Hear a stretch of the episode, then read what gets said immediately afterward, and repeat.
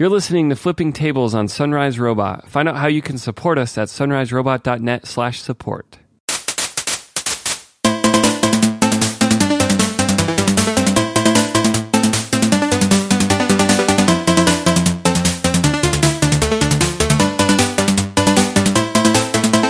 Hey, welcome to Flipping Tables episode 95. I'm one of your hosts, Michael Edwards, And I am David Lyons. and you have a story about a Kindle, don't you? I do. So we we did a couple episodes uh, earlier in the '90s in our octa or not octogenarians, nonagenarians. I think we had this Yeah. conversation. Yeah. It is nonagenarian. Um, it is now about uh, ebooks and like why they haven't taken over the world. And I just had these two kind of like interesting anecdotes that I wanted to share. So uh, hear these stories through the lens of all book sales have gone down. It's not just that ebook sales have gone down, they've actually maintained their percentage. But I think part of the impact they've had that isn't like sexy and, you know, Valleywag is never going to talk about is on like kind of uh, normally underrepresented uh, minorities in tech. So I have these these two stories happen back to back. It's just like weird coincidence. A uh, woman when I, I got my new Kindle, so I put my old one with the keyboard, like the Kindle three, the last one with a keyboard. I put it on Craigslist, and uh, a woman got in touch with me, and you know we like haggled on price and ever did all that thing, and then we like met up at a safe public place so we could do the the drug deal, and and she uh she asked me about it and she didn't really seem to know anything about it, which was surprising because we had like done all this back and forth conversation and part of me wanted to be like, I don't want to talk you out of buying this, but you don't seem to know like what a Kindle is or how it works. And she was actually buying it for her like 90 some odd year old father who was in the hospital and didn't want to keep like a bunch of books around, but really, really liked to read. So she was like, "Oh, it's not for me. I don't know anything about technology, but my dad really likes to read, so I'm buying this Kindle for him." And I was like, "Oh, okay. Um, do you have any other questions?" Like, I didn't really know how to help her at that point because I figured I was selling it to someone who knew, like, kind of what they were buying. So I sort of gave her like the quick rundown. Like, this one doesn't have 3G; it's Wi-Fi only, but you don't need to be connected once the books are downloaded and I don't have a charging cable to give you, but you can buy one for like 30 cents. They're really cheap. It'll work with your phone cable. And she was just kind of like, no, this is really great. He's going to be so happy. Like he, he really didn't want to keep anything expensive in the hospital, but he's super excited to be able to, you know, read a lot of books. And I was like, that, that's awesome. And then like a week later, I was on a plane and uh, like kind of catty corner to me across the row is a woman probably in like her 60s plus like 60s maybe even late 70s like she she definitely was not on the younger side of a midlife crisis. And she was reading off of a kindle 2 like the not the original crazy giant one but i mean the kindle 2 is, is pretty big. It's pretty big. It's got like 8000 buttons. And i just thought that was like kind of awesome. Like here's someone who i saw her pull out her phone. It was a flip phone. Like this is this is obviously not someone where tech is really a high priority in their life, but this device is really simple. Anybody can use it.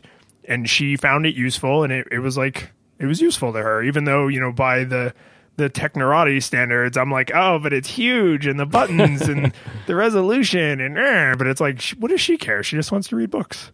So I thought that, I thought that was delightful. Yeah, I, I'm just reminded that, uh, you know, anytime I, I was just at Thanksgiving in San Diego and, you know, just seeing some of my less tech enthusiast family members do anything on their phones at all. And they're not dumb. Like, they know how to do what they're doing, but it's just like, it's a different world out there. They have different mental models for what's going on. And, you know, I like hearing about, you know, first, second, third gen Kindles or, you know, there's iPad 2s and even iPad 1s that are just out there in the wild still being used. And, uh, you know, to us techies, it's like, how can you, like, like an animal, you're using that thing? And it's like, no, like, things are just, they move at a slower glacial pace. Um, and that's fine. Like the our entire universe cannot move at the pace of the startup culture, and you know we're we're used to a world where you know an app didn't get six billion users in thirty seconds. It's so yesterday. Forget about it. It's over.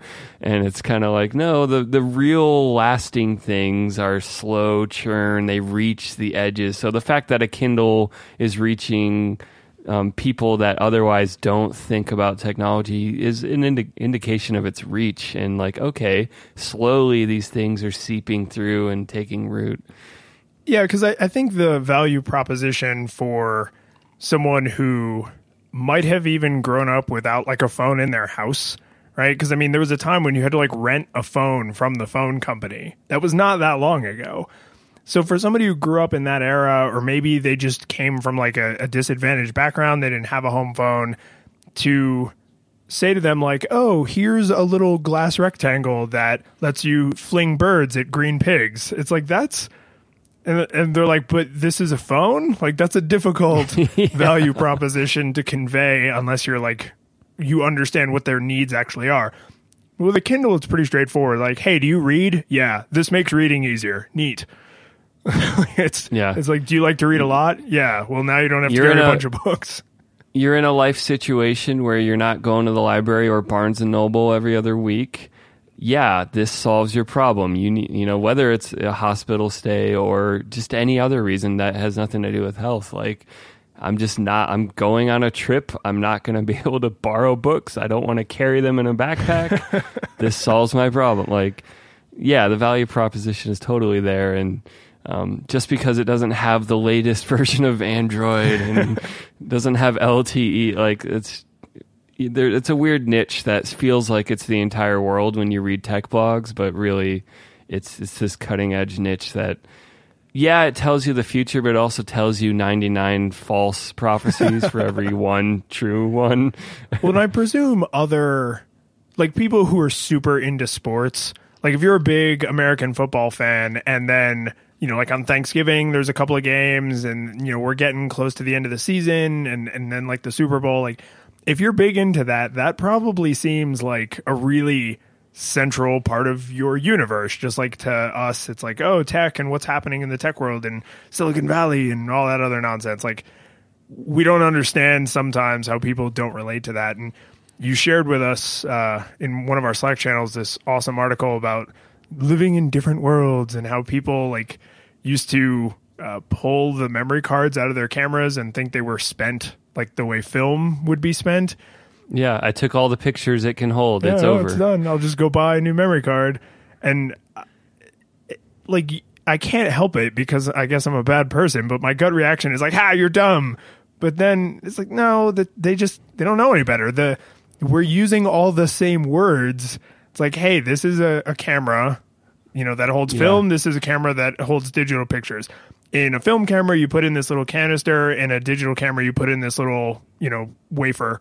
Yeah, SD card. Yeah, and I mean even yeah, they're not necessarily dumb. They just have a different mental model that hasn't grasped the details of what's really going on. But also imagine that digital cameras, um, the workflow of a pro photographer now is take picture instead of develop film, which is something normal people go to the store for. Um, it became put it on a computer, decide what your output is. Are you publishing this on the web? Are you printing this? Whatever. Um, in in that greater context, you could see the memory card mental model might have a few more legs than just storage. It's like oh, pros actually have to take this out of the memory card and do something with it. I just take pictures. Right. And I think of this as the final resting place of the picture. and so, since I don't have an external hard drive, I don't have a desktop computer with terabytes of space. This is where my photos live. I will go and buy new memory cards the same way I would buy more film. And it's like, uh, I'm, I'm not saying the metaphor lines up, I'm, but it is like I can find ways to talk through it as a story that makes sense in these people's heads. Well, I feel like this is also kind of the the extreme other end of skeuomorphism gone wrong. Because if you if you sat somebody down and you they knew how film cameras worked and you just said here's a digital camera. The only difference between that and this is that the pictures go onto this memory card. That's assuming a lot that they understand right? So it's not you can't even like I like I said my gut reaction is be like ah you're dumb but I'm really not giving enough credit to the huge amount of of infrastructure I have around understanding why it's different and why it's the same and how those sames and differences are chosen specifically like it's still shaped like a camera because you still have to hold it in your hands but the pictures aren't stored on like one time use cards because that would be wasteful and stupid like They're stored as QR. the ultimate storage format. but yeah, I, I think this is interesting that uh, there are really people walking around who see stuff that we think of as reusable as disposable and vice versa. Like every once in a while, you talk about something like, "Oh, we'll just throw that away when we're done with it," and they're like, "Wait, wait, what? Why? Why would you do that?" yeah. yeah, I'll just throw that iPod away. I got like six more. It's fine. Just making it rain iPods. So Sony has done some interesting things uh, in the way of like rumor confirmation, and I found this particularly exciting, mostly because uh, tech companies tend not to comment on rumor and speculation, and Sony literally let out nothing other than "Hey, we're working on a thing," and then they like went back into their holes. So the thing they're working on is a remote play app, like what you can do with a Vita, where you can play stuff that's on the PS4, the PS3 from your Vita, but for Windows and Mac, which would totally like trump the Xbox like uh, you know cross compatibility things because you I think on the Xbox you actually have to own separate copies of the game, but then they can play Yeah. together. This is I don't I think this is a big I feel like this is a big deal. Yeah. Well, it seems like all the major companies are circling around this target because Steam has streaming now. It might still be a beta, but they, they have a feature where you can stream. So you have your powerful PC in your closet. You can stream to any other PC, or if you get a Steam box, etc. Um, yeah, Microsoft's dabbling. Yeah, it doesn't seem like they've gone this far. So I feel like you know by the time we get to the next console, or maybe just late in life, if they manage to extend this bridge well enough to keep these systems going, um, we're going to get there. Where basically, yeah, your screen is a dumb terminal. Network latency will eventually not be a problem.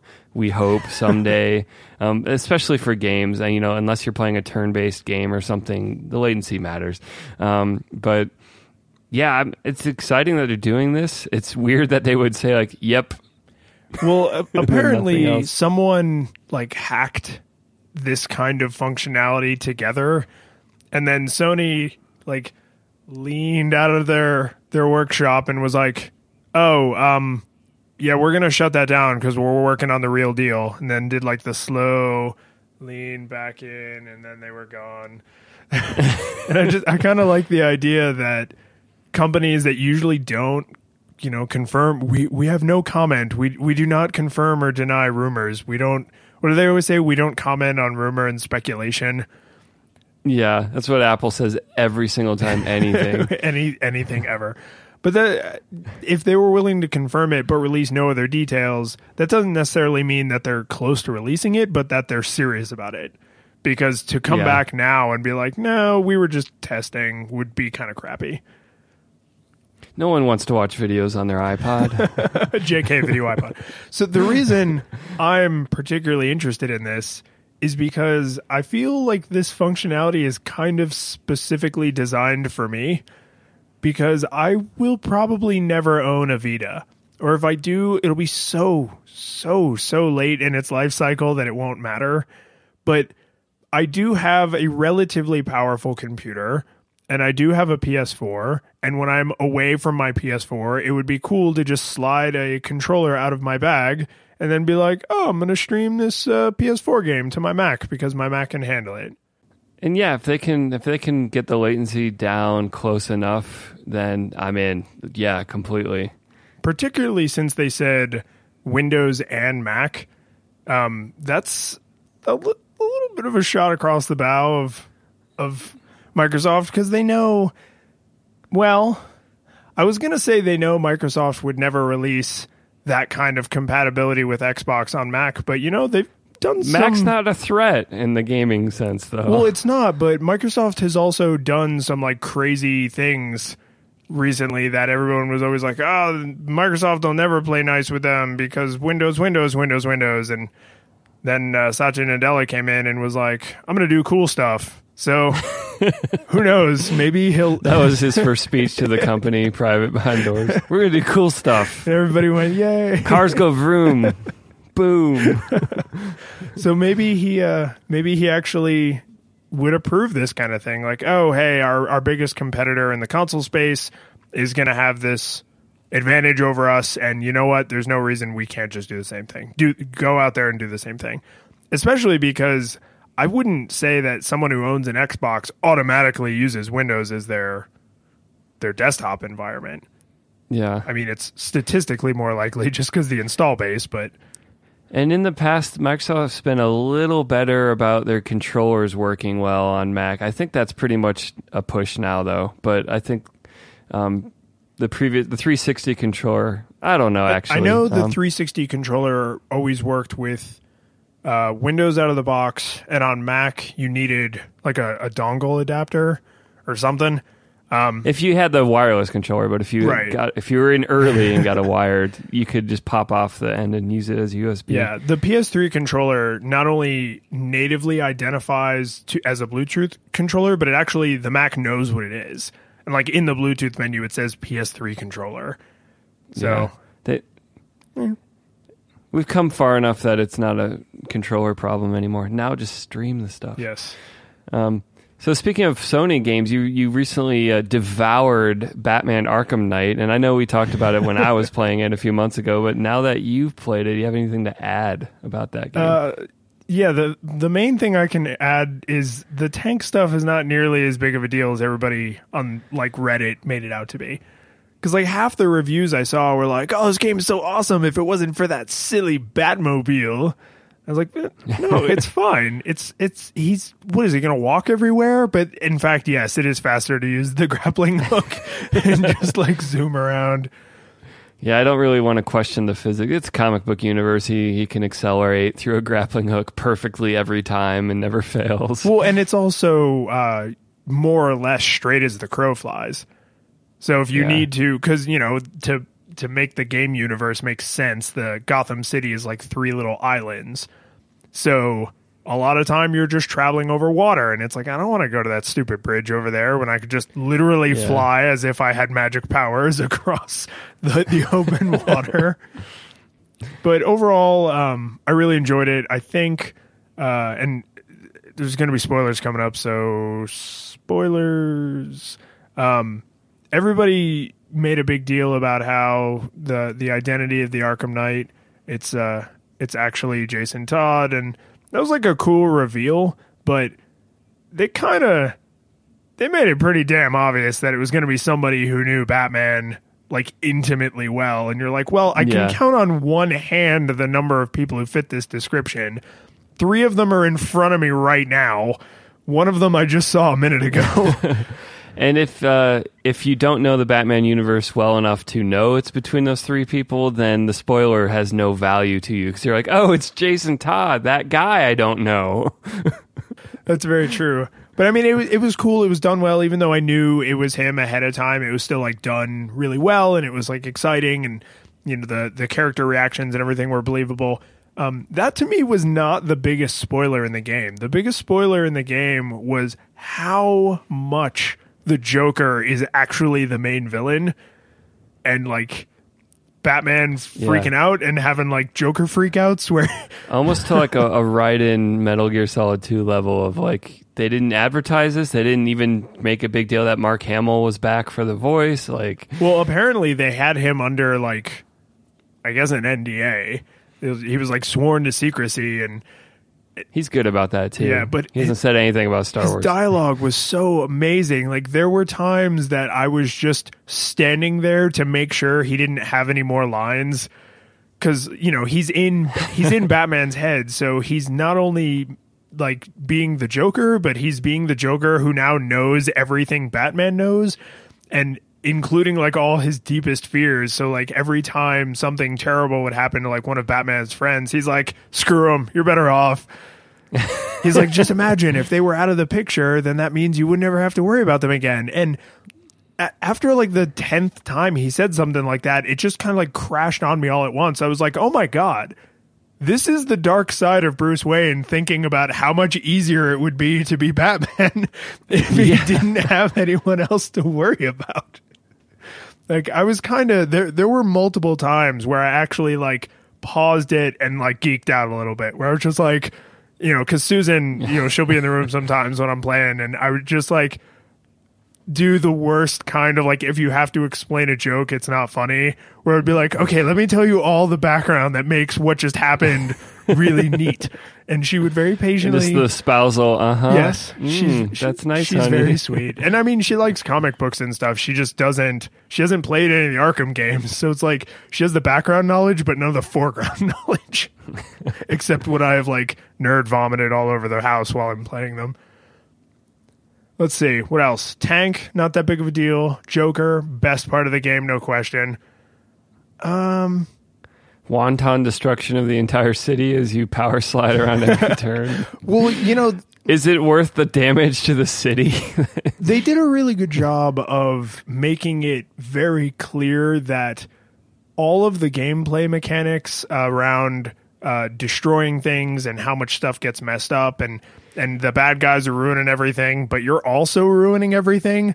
like that. That's that's the that's the story, right? Like the militarization of the police and like how far is too far and and it's all the gameplay mechanics fit that. I mean, God, you can even knock over trees. You couldn't even knock over trees in Grand Theft Auto, but you can you can knock over trees.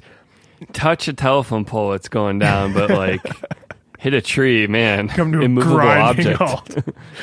but yeah, so I, I felt like the whole universe was just really well put together. Um, the only thing that I found like as a player frustrating is I'm not like I never really played fighting games, so my twitch reflexes aren't finely honed. So there were a couple fights that I just had to do way more times. What level did you play on? Easy. Did you play on Yeah, I play. I played So- all three of them on easy. I played it on normal, and uh, some of those mixed fights with a big guy, electro guys, shield guys, ninja guys, like I had to replay a lot of those because they are hard. And like you feel amazing if you survive them because you're like, yeah, I'm Batman. but man, some of them are hard. Well, there's a couple times when uh, they add in the medic. So I don't. The other games didn't have anything like this, but or at least not that I remember. But in Arkham Knight, there's now some schmuck who can like make guys get back up. Yeah, and yeah, Yeah. So now it's not even just a matter of like, okay, beat everyone into submission. It's like beat them into submission in the fortuitous order. Otherwise, they will literally just keep coming at you forever. Yeah. And I, I found the, the electro guys the most annoying because if you accidentally hit a big guy or a shield guy, it's like whatever. They they blocked it. But make her on move on the spark guys, it's like ow. Yeah. And it was way too late in my playthrough that I started to understand like the quick fire of certain tools. And Yeah, that's always kind of out of reach for me too. Like I knew a few of them, but it was never in the heat of a battle. Am I like, oh yeah, throw the batarang and then grapple this and then well, because there's so there's the you early on you interact with a guy who charges you, and the only way you can stop a guy who's charging you guy is you either have to leap out of the way or you can throw a batarang at him. So you have to like double tap L2 to like quick fire a batarang, but sometimes you throw it at the wrong guy and then he tackles you anyway and you're like that was not very Batman, Batman. Batman would have known to throw it at the guy who was an imminent threat, not the guy who was over there picking his nose. it, it, it was neither very Batman nor Raven. But yeah, I mean, I, I loved it. Although I think at one point you said, I really love these games and I never see myself playing them again. And Yep. I, I kind of had that sensation, even though there's uh, Arkham Knight has a new game plus, but I was still kind of like, Yeah. eh. well, did you notice? Did you uh, activate it at all? It puts you on night difficulty, so you have all your power ups, but you are now on the hardest mode or one of the harder modes of the game Oh. automatically. Okay, cool. Good talk. That's yeah. That's not gonna happen. that's Yeah. why from easy to to go screw yourself difficulty. Like that's not. It's not even. Because they're like, hey, you're all powered up. You you don't need the extra help. Come on. but no, I mean that's the difference between Last of Us, which I've beaten at least ten times. Skipping cinemas, I'm not like insane, but I will say actually. Here's here's my final thought. Unless you remind me of some other cool thing.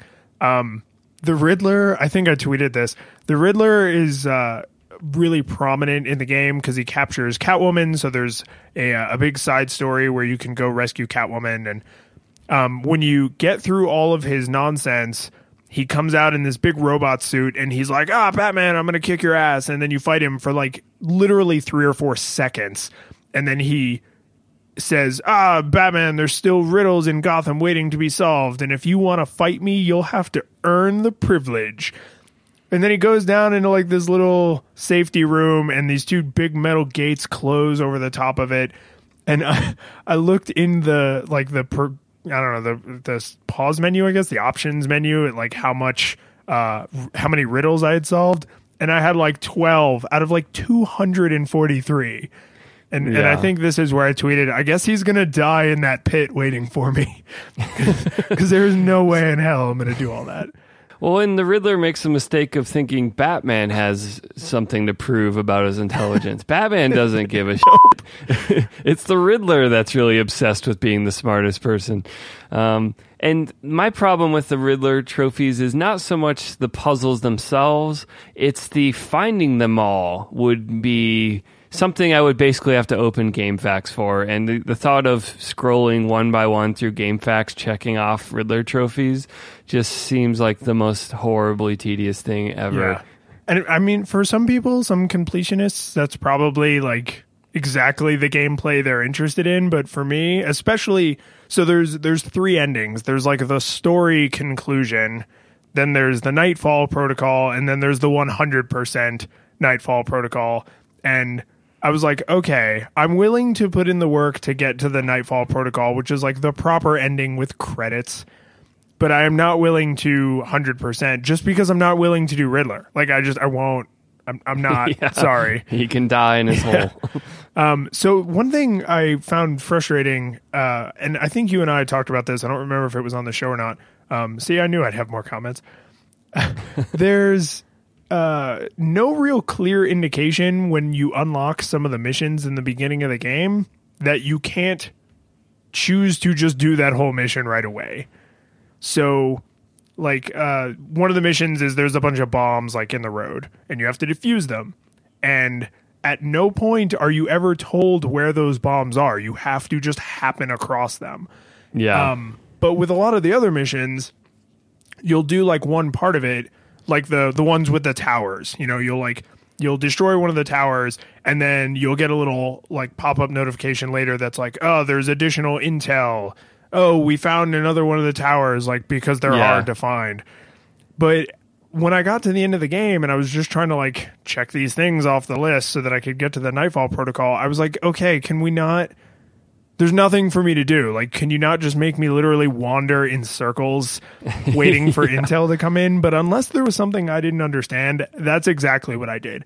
I just roamed the streets of Gotham, like murdering people with my car. And I'm sorry, those people you electrocute at 95 miles an hour, they die. They're dead. so dead. But is there? Am I crazy? Is there some way to like force the intel to unlock?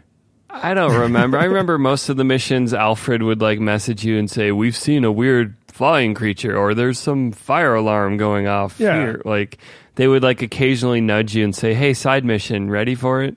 But uh, maybe those bomb ones are just sorry. You got to find them. Well, because so when I beat the game, I had the towers, the bomb one, and the the creepy pig doll guy.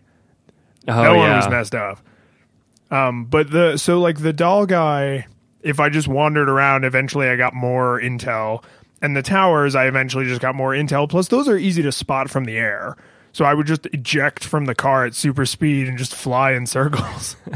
but the bombs, I was like, I never defused all those bombs. Was I gonna like go just drive all like every city block in Gotham? Hell no.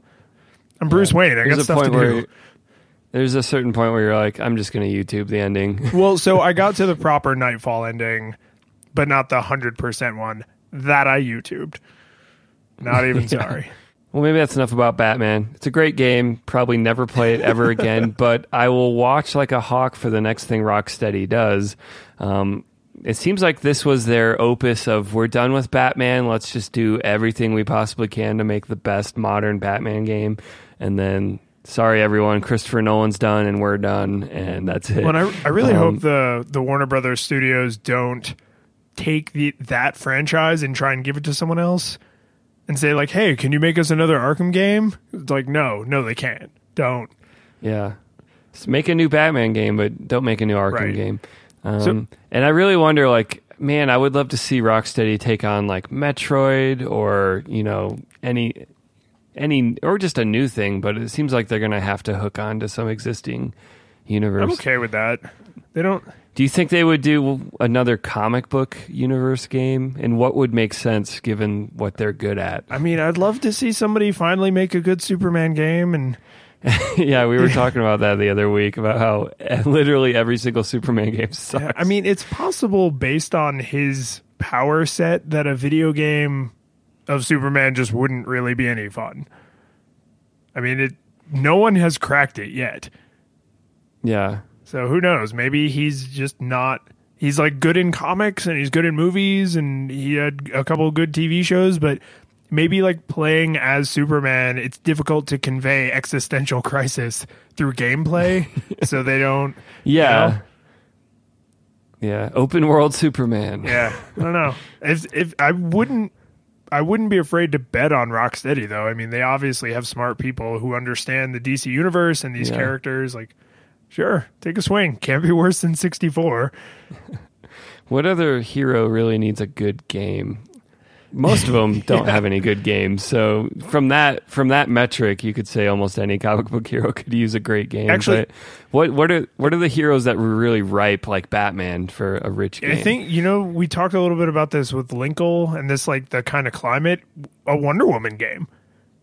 Like she Yeah. has a lot of the same kind of powers as Superman, depending on which universe you're reading. But you know, you could tone her down a little bit and make her less completely invulnerable and perfect and magical, and just not just blocking everything with yeah, bracelets. and and then you know put her, or you could put her in a universe where you know like Superman is vulnerable to magic. But it'd be weird to set his entire story where everyone could do magic you know so like you'd have to but but with wonder woman i feel like her total invulnerability is less baked into her character and it would be kind of nice if she got like a really high quality game like put her as the the main character the hero that you have to play and empathize as and eh. Well, yeah, will they ever devote AAA game resources to someone like Wonder Woman? ever? Yes. Soon? I don't know. Probably not soon. Someone's got I think you know her future will probably I hate to say it, it'll probably hinge a lot on how she's portrayed and received in the Batman vs Superman movie. Yeah, she, of course she has to be a untitled extra character in a male comic book movie. Is she getting a show? A TV show? I don't. I mean, know. I know she had one, but I feel like Marvel is doing a lot of their work in movies and DC's been doing a lot of their work in TV shows and now those are starting to cross. Marvel's actually I've I've been watching uh Jessica Jones with Susan. Show's amazing and dark. I'm I'm ready to start it Yeah, eventually. she's a cool main character woman. Like I, I wasn't familiar with her from any comics, but just this little bit in the TV show, I was like, yeah, she kicks ass. It was awesome. Um, I did have one other thing about uh, video games before we jump to this other topic, which is someone pointed out to me. I think it was on a Reddit thread that uh, the PS4 and the Xbone are basically just Intel computers running like custom software.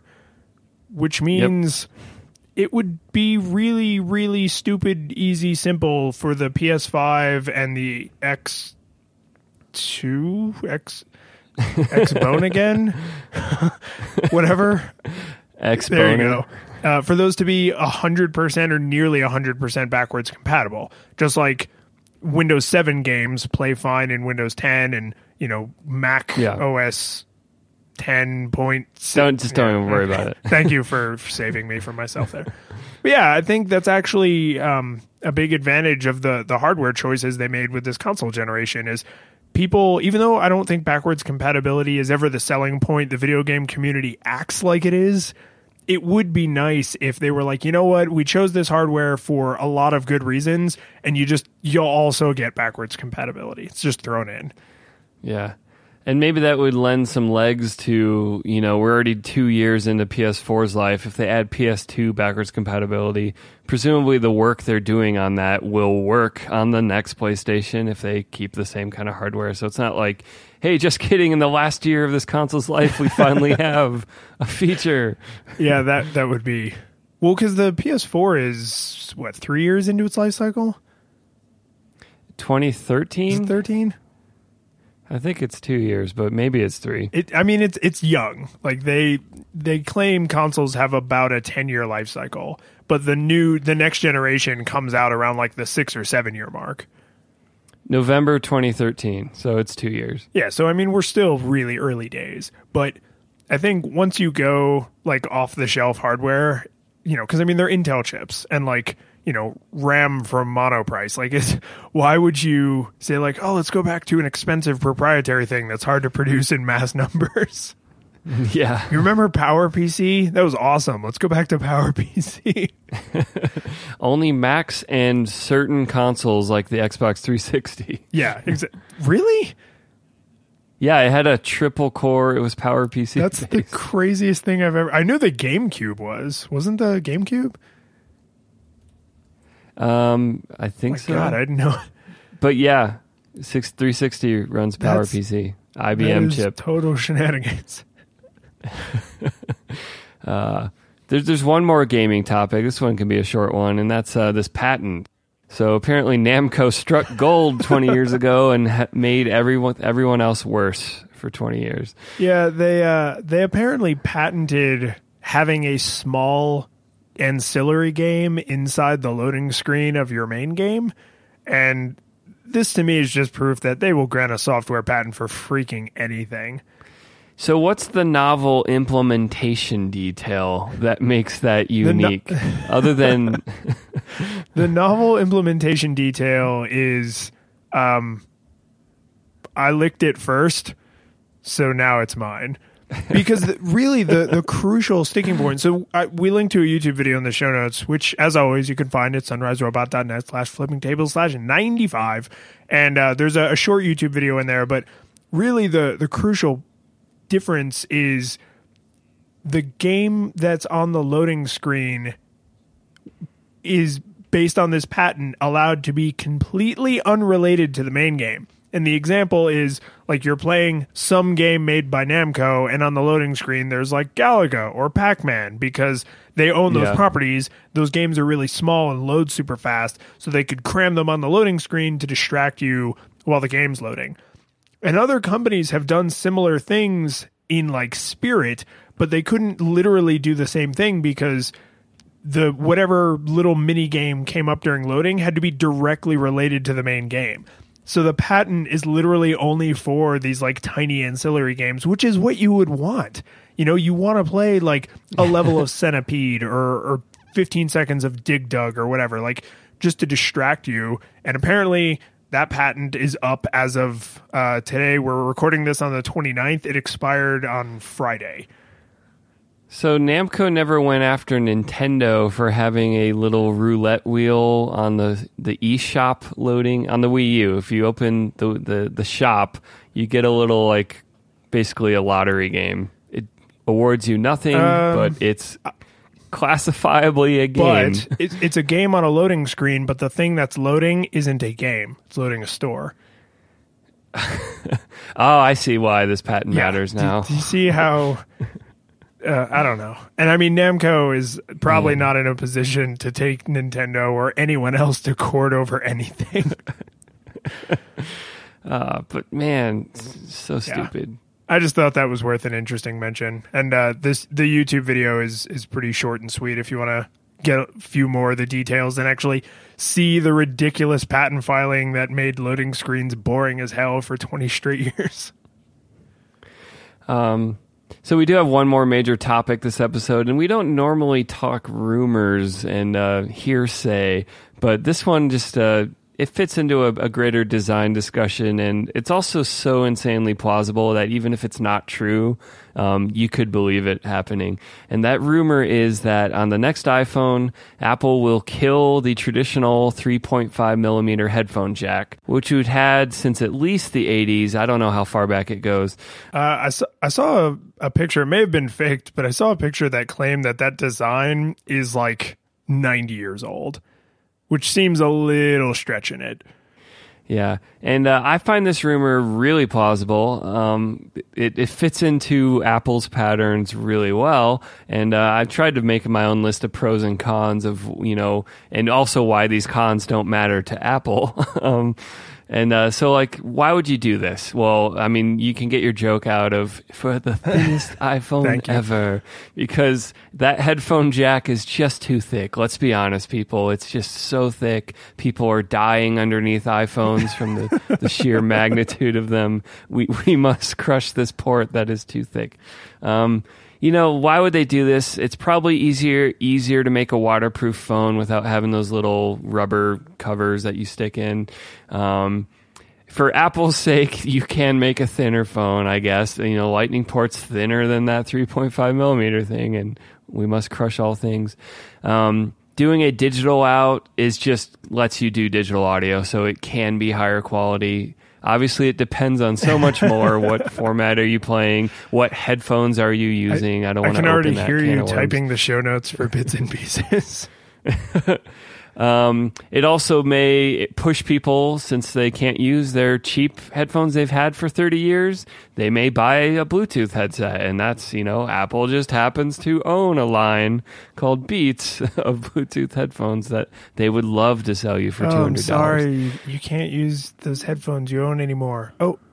Oh, what's this entire wing of the Apple store that's all just high end headphones? Oh, yeah. look what we have right over here and not just our overpriced earpods for $30 but 100 and 200 and 300 dollar beats uh, maybe they can push people to them. So i can see the the nefarious dollar signs in their eyes as they think about it. And uh, you know really the the only neutral pros i can think of are we'll probably have actually waterproof phones someday. Um, I know there's some phones that have sort of figured out a way to do it with the traditional headphone port, but I think it's it's harder. Um, well, and so I don't. I mean, you know a lot more about audio equipment than I do, but does a traditional headphone port is it open on the inside or is it just a metal to metal contact? Uh, I mean, I I don't know too much. I just it's different rings of metal that can conduct. So the the number of slices you see on your headphone lets you know that it's stereo because it's separating those metal rings for oh, conduction.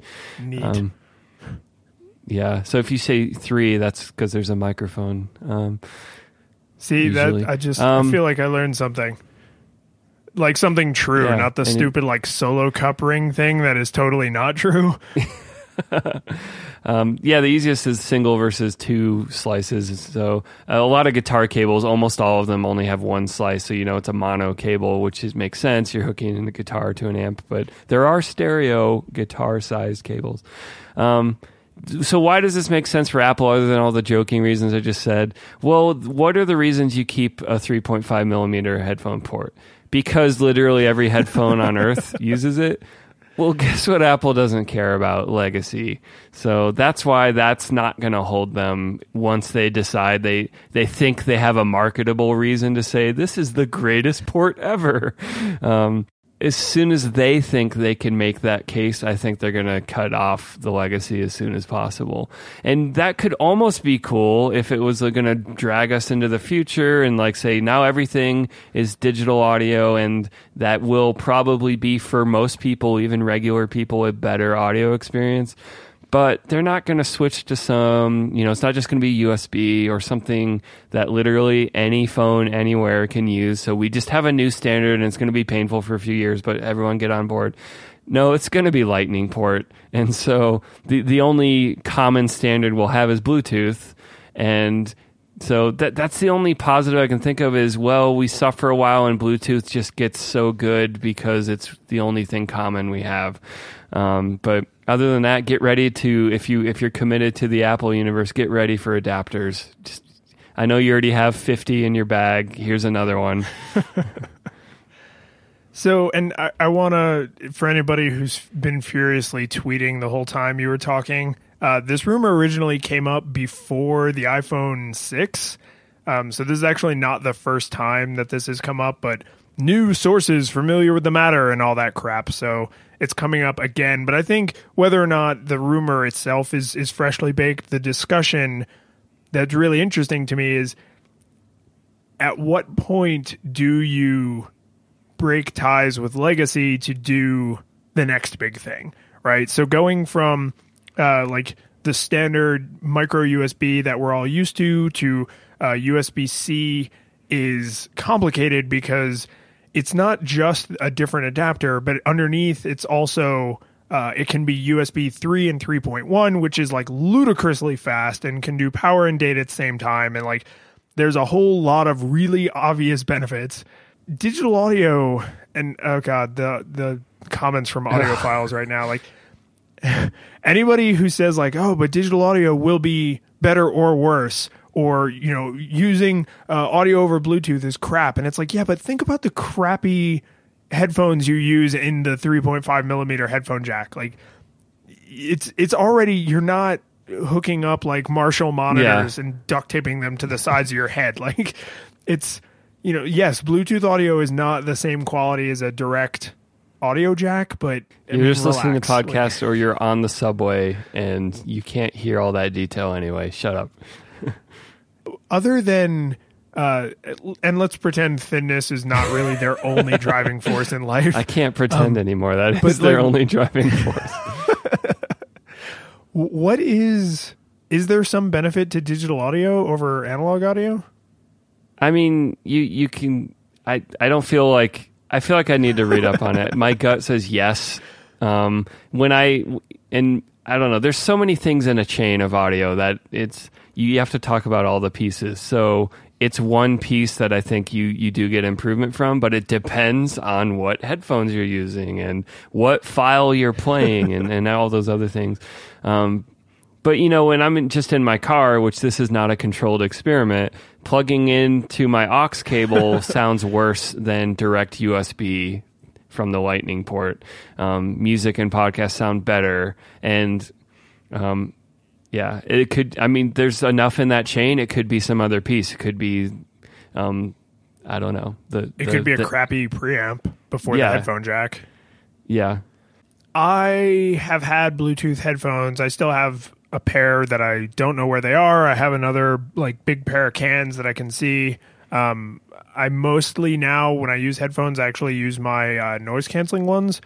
Uh, not with the noise canceling on all the time, but the the ear part, like the little ear hook, is just super comfortable. So those have kind of become my daily drivers. And I don't know, Bluetooth headphones are are hard because you can't put a big honking battery in there and you're pairing and unpairing and you're switching devices and you know no matter how smooth that gets it's never quite as person that thinks memory cards are film simple of like I hooked it into this now I'm listening to this right yeah I don't I don't see a bunch of I mean we talked about this like I, I literally said this at the beginning of this episode like I don't see a lot of obvious benefits in the short term, and I also don't understand what the long term, like what the long game is, other yeah. than it's thinner now and it has one less hole because that hole was asymmetrical, and now the asymmetrical bad bad hole is gone.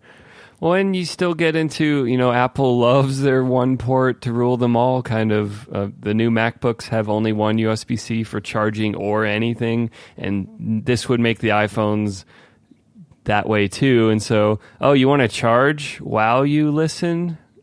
Well, better get Bluetooth headphones because too bad. or you're going to have to use some crazy third party pass through where it's like, Yeah. oh, it charges and you can hook up headphones to it. Buy our iPhone dock that is only seventy nine dollars, and yeah, it just gets kind of nuts from there. Can you uh, can you imagine a world in which Apple would come to the iPhone 7 and be like, "Bam, USB C." Um, I, I don't see them doing it. Um, I mean, it is that is the port they went with on the MacBook One. The MacBook One does not have some giant laptop-sized Lightning port. I wish USB C had been a thing soon enough that they. I feel like since they just went Lightning with like three years ago, two years ago, um, it was iPhone five, wasn't it? I think. Yeah, Um, I think so. So I think that's three years ago. So, you know, they they ran with the the bigger, the clearly way too large previous charging cable for ten years. Which I mean, props. You stuck with one for ten years, so fine. You get to switch once every ten years. But I, I feel like they're going to ride lightning. Ride the lightning for probably at least another five years. Um, does it not seem a little weird that they are well i guess it's not weird. It's just really self-serving that they they will take everybody else's standards and be like we don't care if that's an industry standard. We're going to push the industry forward. But then with their standards they're like nah we're good. Uh, that's exactly why. It's it's very self interested. Um, yeah, I mean, I, I really I would love to see an iPhone go to USB C and just say, "Here we go." Like it carries data, it carries power, it does everything we need it to do. It's not that much bigger than a Lightning cable. Jony Ive, sit down. We can make this work, um, and then let everyone Monoprice two dollar cables. But I mean, I don't think it's just oh, we can sell twenty dollar cables and dem margins, even though that doesn't hurt. it does not Um, I, I I think they honestly believe that it's better to go their route, um, not just more profitable, though it definitely is. Well, and they've created a situation for themselves where their ideology also happens to always line up with profitability. And I mean, that's that's not a slight against them. That's a brilliant business maneuver to say, let's make it so that all of the things we and our customers view as the best decisions are also the things that make us fiscally solvent. Like that's that's just really, really smart business sense. It's, Ah, but just- man, it's annoying sometimes. yes, sometimes it's super annoying. That's the drawback. But I mean, they've they've done you know things for for Bluetooth and wireless, and you know helped push those forward and and design and like well, and you might say you might argue that USB they helped sort of usher that in a little bit by taking such a hard line on the iMac, but yeah, no, they have definitely done good things as it relates. but that was standards. USB, that wasn't Lightning, so Yeah. that's the difference here. Well, I, weren't FireWire and Thunderbolt are not theirs, right? Like they don't own those. No, I, Intel's deeply involved in Thunderbolt. Yeah, and yet they- I I know there are PCs that exist that have Thunderbolt. I've never seen one. I don't know Actually, anyone who's De- ever seen one. I think Dell just updated their line. They have Thunderbolt now. So if you, if you're Apple, you got to be happy about that. If you want Thunderbolt to be a thing, or if you're a creative professional and you prefer some of the benefits of Thunderbolt over USB. Um, I I am literally looking into this right now because I think you're lying. You're you're a damn liar, Michael. I just saw it somewhere. Maybe Is- it was on Is it one of their uh their like live research. yeah? Is it one of their XPS machines? It's then? right here. Um, Dell XPS lineup is reinvigorated with Skylake and Thunderbolt. Holy We'll include crap. a link. Here you go. It's an Anantech article. Anantech, not Anantech. And and tech. I've never said that out loud. So I, you know, it's like I don't know. Some of my homeschool friends are this way. They've read so much, but they haven't conversed with people enough. So the weirdest pronunciations come out. Uh, this is absolutely flabbergasting, especially because okay, so That's uh, good for the future of Thunderbolt. These are evolutionary updates, but the move to Skylake has also given Dell the opportunity to add Thunderbolt 3 to the XPS 13 through a USB Type C which God. which also supports 10 gigabits USB, VGA, HDMI, Ethernet, and charging. So that's a little different, little less of a headline. No, but I, it's just like these. This is exactly the problem with a lot of these things. Is USB Type C is literally just the connector part. The part that makes it fast and awesome is the USB 3.1 spec. So I feel like I mean we like this is what we do is follow this stuff and obsess over it and even I frequently catch myself being like, "Wait, what? What is this? What am I? How are you? When when did I get here?" So yeah. it's Thunderbolt three by one Type C. Interesting. Mm-hmm. yeah, so Thunderbolt Adapter life. Thunderbolt is the the chip side, like the interior guts, not Yeah. the port, but it's also the oh my god. But the, it's also a port. This but it's, it shares the same shape as mini DVI, so it's not the connector. Oh, but- does it? Yeah. So you can use mini. Is it mini DVI? I think that's right. Is it mini D not DisplayPort? DisplayPort's like HDMI with Oh, one- that's right. Mini DisplayPort is the same shape as Thunderbolt Is it? connectors. Yeah. Oh, so you can use mini DisplayPort adapters to connect monitors through Thunderbolt. It's in, it's the yeah. This is where even as a techie person, I'm like, I don't want to. I don't care. Like, abstract me, please. Yeah. I, I found a press shot on Dell's website of this and it's definitely the the type C style adapter. Which makes sense because the Thunderbolt adapter, at least it doesn't physically, it's not physically reversible. It doesn't look reversible. Um, so yeah, it obviously I- I- has one orientation. but even so, I'd rather have a reversible orientation cable. So I'm all in favor of Type C taking over the entire universe. Do it. Well, and even on Dell's own little like press site for this particular laptop, it says uh, leading edge connectivity. Thunderbolt 3 multi use ports allows you to charge laptop, connect multiple devices, up to 4K displays, blah, blah, blah. All the stuff we associate with Thunderbolt, but it's a Type C adapter. So it's like because they don't, everyone has no idea what the hell USB C is yet. They're like, oh, we'll just go with this other thing that sounds cool, Thunderbolt. Might as well call it 4G. I mean, the carriers redefined that like eight different times. So Yeah, this is uh, not. I mean, it's a new standard. Of course, it's going to be rocky at first, but it's just annoying. It's like it's Yeah. really annoying that they have. Not only do we have all the cruft of moving toward a new standard, but then things are weirdly named, and now they're using different names to refer to the same things. I didn't even know Mini DisplayPort was the same thing as Thunderbolt. That like yeah, same connector. I'm starting to think that the uh, margins on adapters might be a bigger influencer for them because this is confusing. And for them to say, "Hey, here's a tiny plastic rectangle that will solve all your problems," and we Well, we make 99% margin on it. Here's what'll happen in three to five years when the new MacBook has infected all their Macs, and that's the way they do all their Macs. Maybe they'll ha- they'll throw you an extra port just to be nice in their Pro model. Um, you know, just to be generous to their people spending thousands on computers. Um, what they'll do is once they make that switch, they'll still support Thunderbolt, but they'll sell you a new adapter to go back and support all your old devices that have the mini display ports shaped adapter. So they, they get you on both sides. Buy adapters now, also buy them later. Yep. It's kind of And everything, it's adapters all the way down. it's kind of a brilliant business model, but one would think that eventually you would like grow tired, right?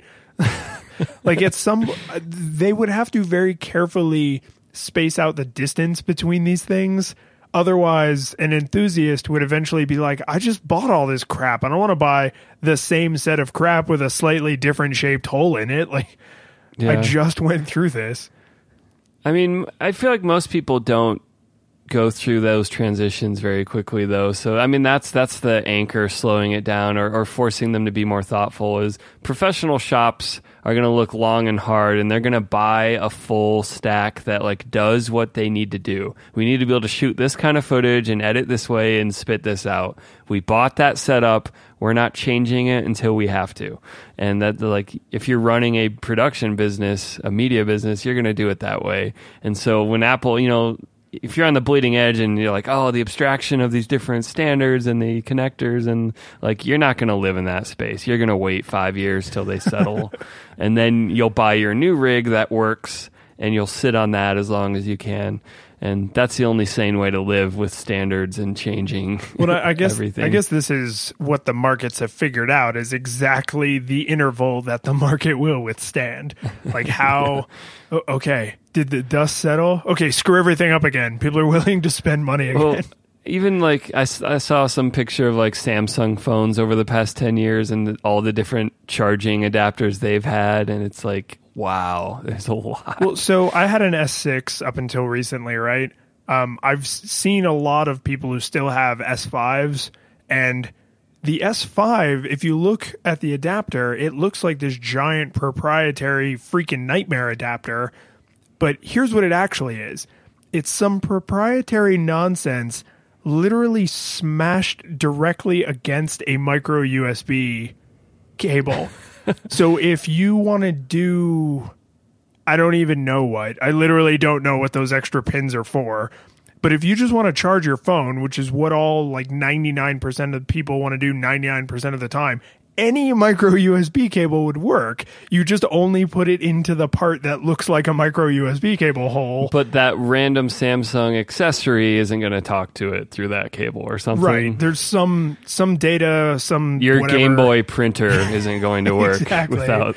yeah so i i've i have told multiple people they're like oh i can't charge my phone i left my cable and i'm like well it's just it's a micro usb and they're like oh no it's this crazy samsung one and i'm like let me show you and then i'll just plug it in and they're like oh my god i had no idea like i could just use any old cable i had laying around i'm like yeah because they don't want you to realize that it's just I, I feel like this is all this stuff is all it's they're doing Secret profit centers. yeah, they're they're doing it. You know, Dell and Apple and Microsoft and Sony and whoever else. Like they're doing it because they think it's the best way to like go forward or the best for their platform or their customers or whatever. But you can't be mad at that sweet adapter money you're gonna make.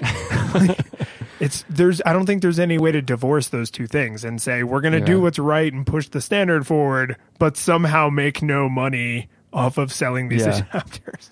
Well, and even with standard, uh, and your Samsung example is really great, but even with non like completely identical uh, adapters, the margin is the margin is real. Um, and uh, so I was at Fry's, which is if you haven't been to California, I don't know what states they're in, but they're definitely in California. Fry's is just a super mega tech store, and it's awesome.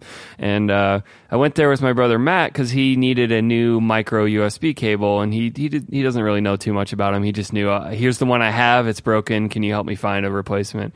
And the the main aisle in Fry's that has USB cables has eight dollar micro USB cables, and they come in a variety of neon colors.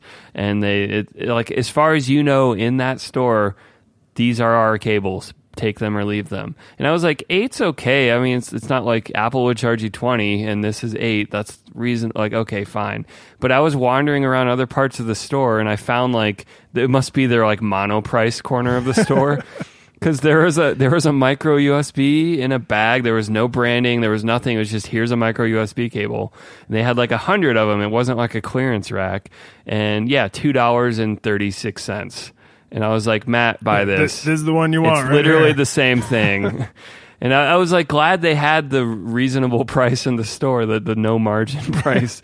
But I was like, even in that store, they were like, but this one's green. And I, mean, I want these companies to still turn a profit. Like I'm glad Apple makes money and can still make new Apple stuff, and I want Microsoft to make money and make new Microsoft stuff. Like I, I want these companies to not go out of business. But I mean, Apple has like, I, think I checked not that long ago. It's it's something like fifty flevin kerjillion dollars in the bank. It's just it's like a calculator breaking number.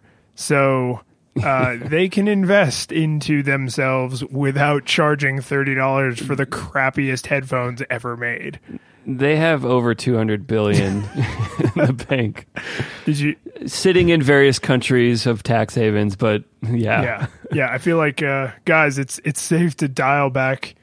But I mean, why would they? Why? They're but that's why they got yeah, to this they're, place they're a publicly because of traded those company. margins. They have no incentive. They're actually disincentivized from ever lowering their prices because they have proven that people will pay these prices, and it's not any different for any other company. As soon as you find out what the market will withstand, if you get an inkling that they'll spend a little bit more, well, that's what you're going to charge, isn't it? Yeah, and I have a metaphor that doesn't make any sense, but I'm going to say it anyway. And it's it's like you're holding a fire hose that's spraying, and you're not going to stop it from spraying, but you can try to point it at reasonable targets. Well, there is a fire over here. That's uh, that just has to be the note we go out on. well, I, yeah, I think of it. Yeah, Tim Cook has to. You have to hold the fire hose. I'm sorry, but point it somewhere sort of smart. okay, let's. That doesn't make any sense. Forgive me. Let's just move on. Um, so that was episode 95 of Flipping Tables. Thank you so much for listening. You can check out show notes and links for everything we talked about at our, our episode URL, which is sunriserobot.net slash flipping tables slash 95. And, uh, me and David both live on Twitter. We both live on the internet. As soon as possible, our brains will be transplanted into machines. So if you'd like to talk to us, suggest topics, tell us we're wrong, whatever, uh, head to uh, Twitter and um, I'm at Medwards Music, and you are. At Lions in Beta. And uh, while you're at our website, you should also subscribe to Flipping Tables, and that, that helps us out. It also helps you out because the episodes will be delivered to you automatically. Uh, you won't even have to think about going to our site to listen to them, they'll just be waiting on your device.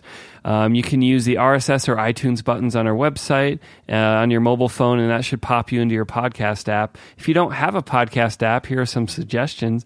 Uh, iOS, uh, it comes with an, a podcast app, so that works great. Or you could download Overcast.fm, which I'm a fan of. If you're on Android, uh, you can check out Podcast Addict or uh, what's the other one? Pocket Cast. Hey, you got it. We got to write them down in our notes, so I never have to ask. Um, either of those will work great. Uh, there, there's there's dozens. Uh, try them out, but those are two of our favorites. And uh, if you'd like to support us directly, you can head to our Patreon to patreon.com/slash Sunrise Robot, and uh, we we have lots of donors that have been very generous, and we love them all. We want to give a shout out to some of them here: uh, Matt Mariner, Sean Byrne, Benji Robinson, and 3.5 millimeter Jack Cunningham. Thank you so much for supporting the show. So, so much. All right, we'll see you next week. See you next week.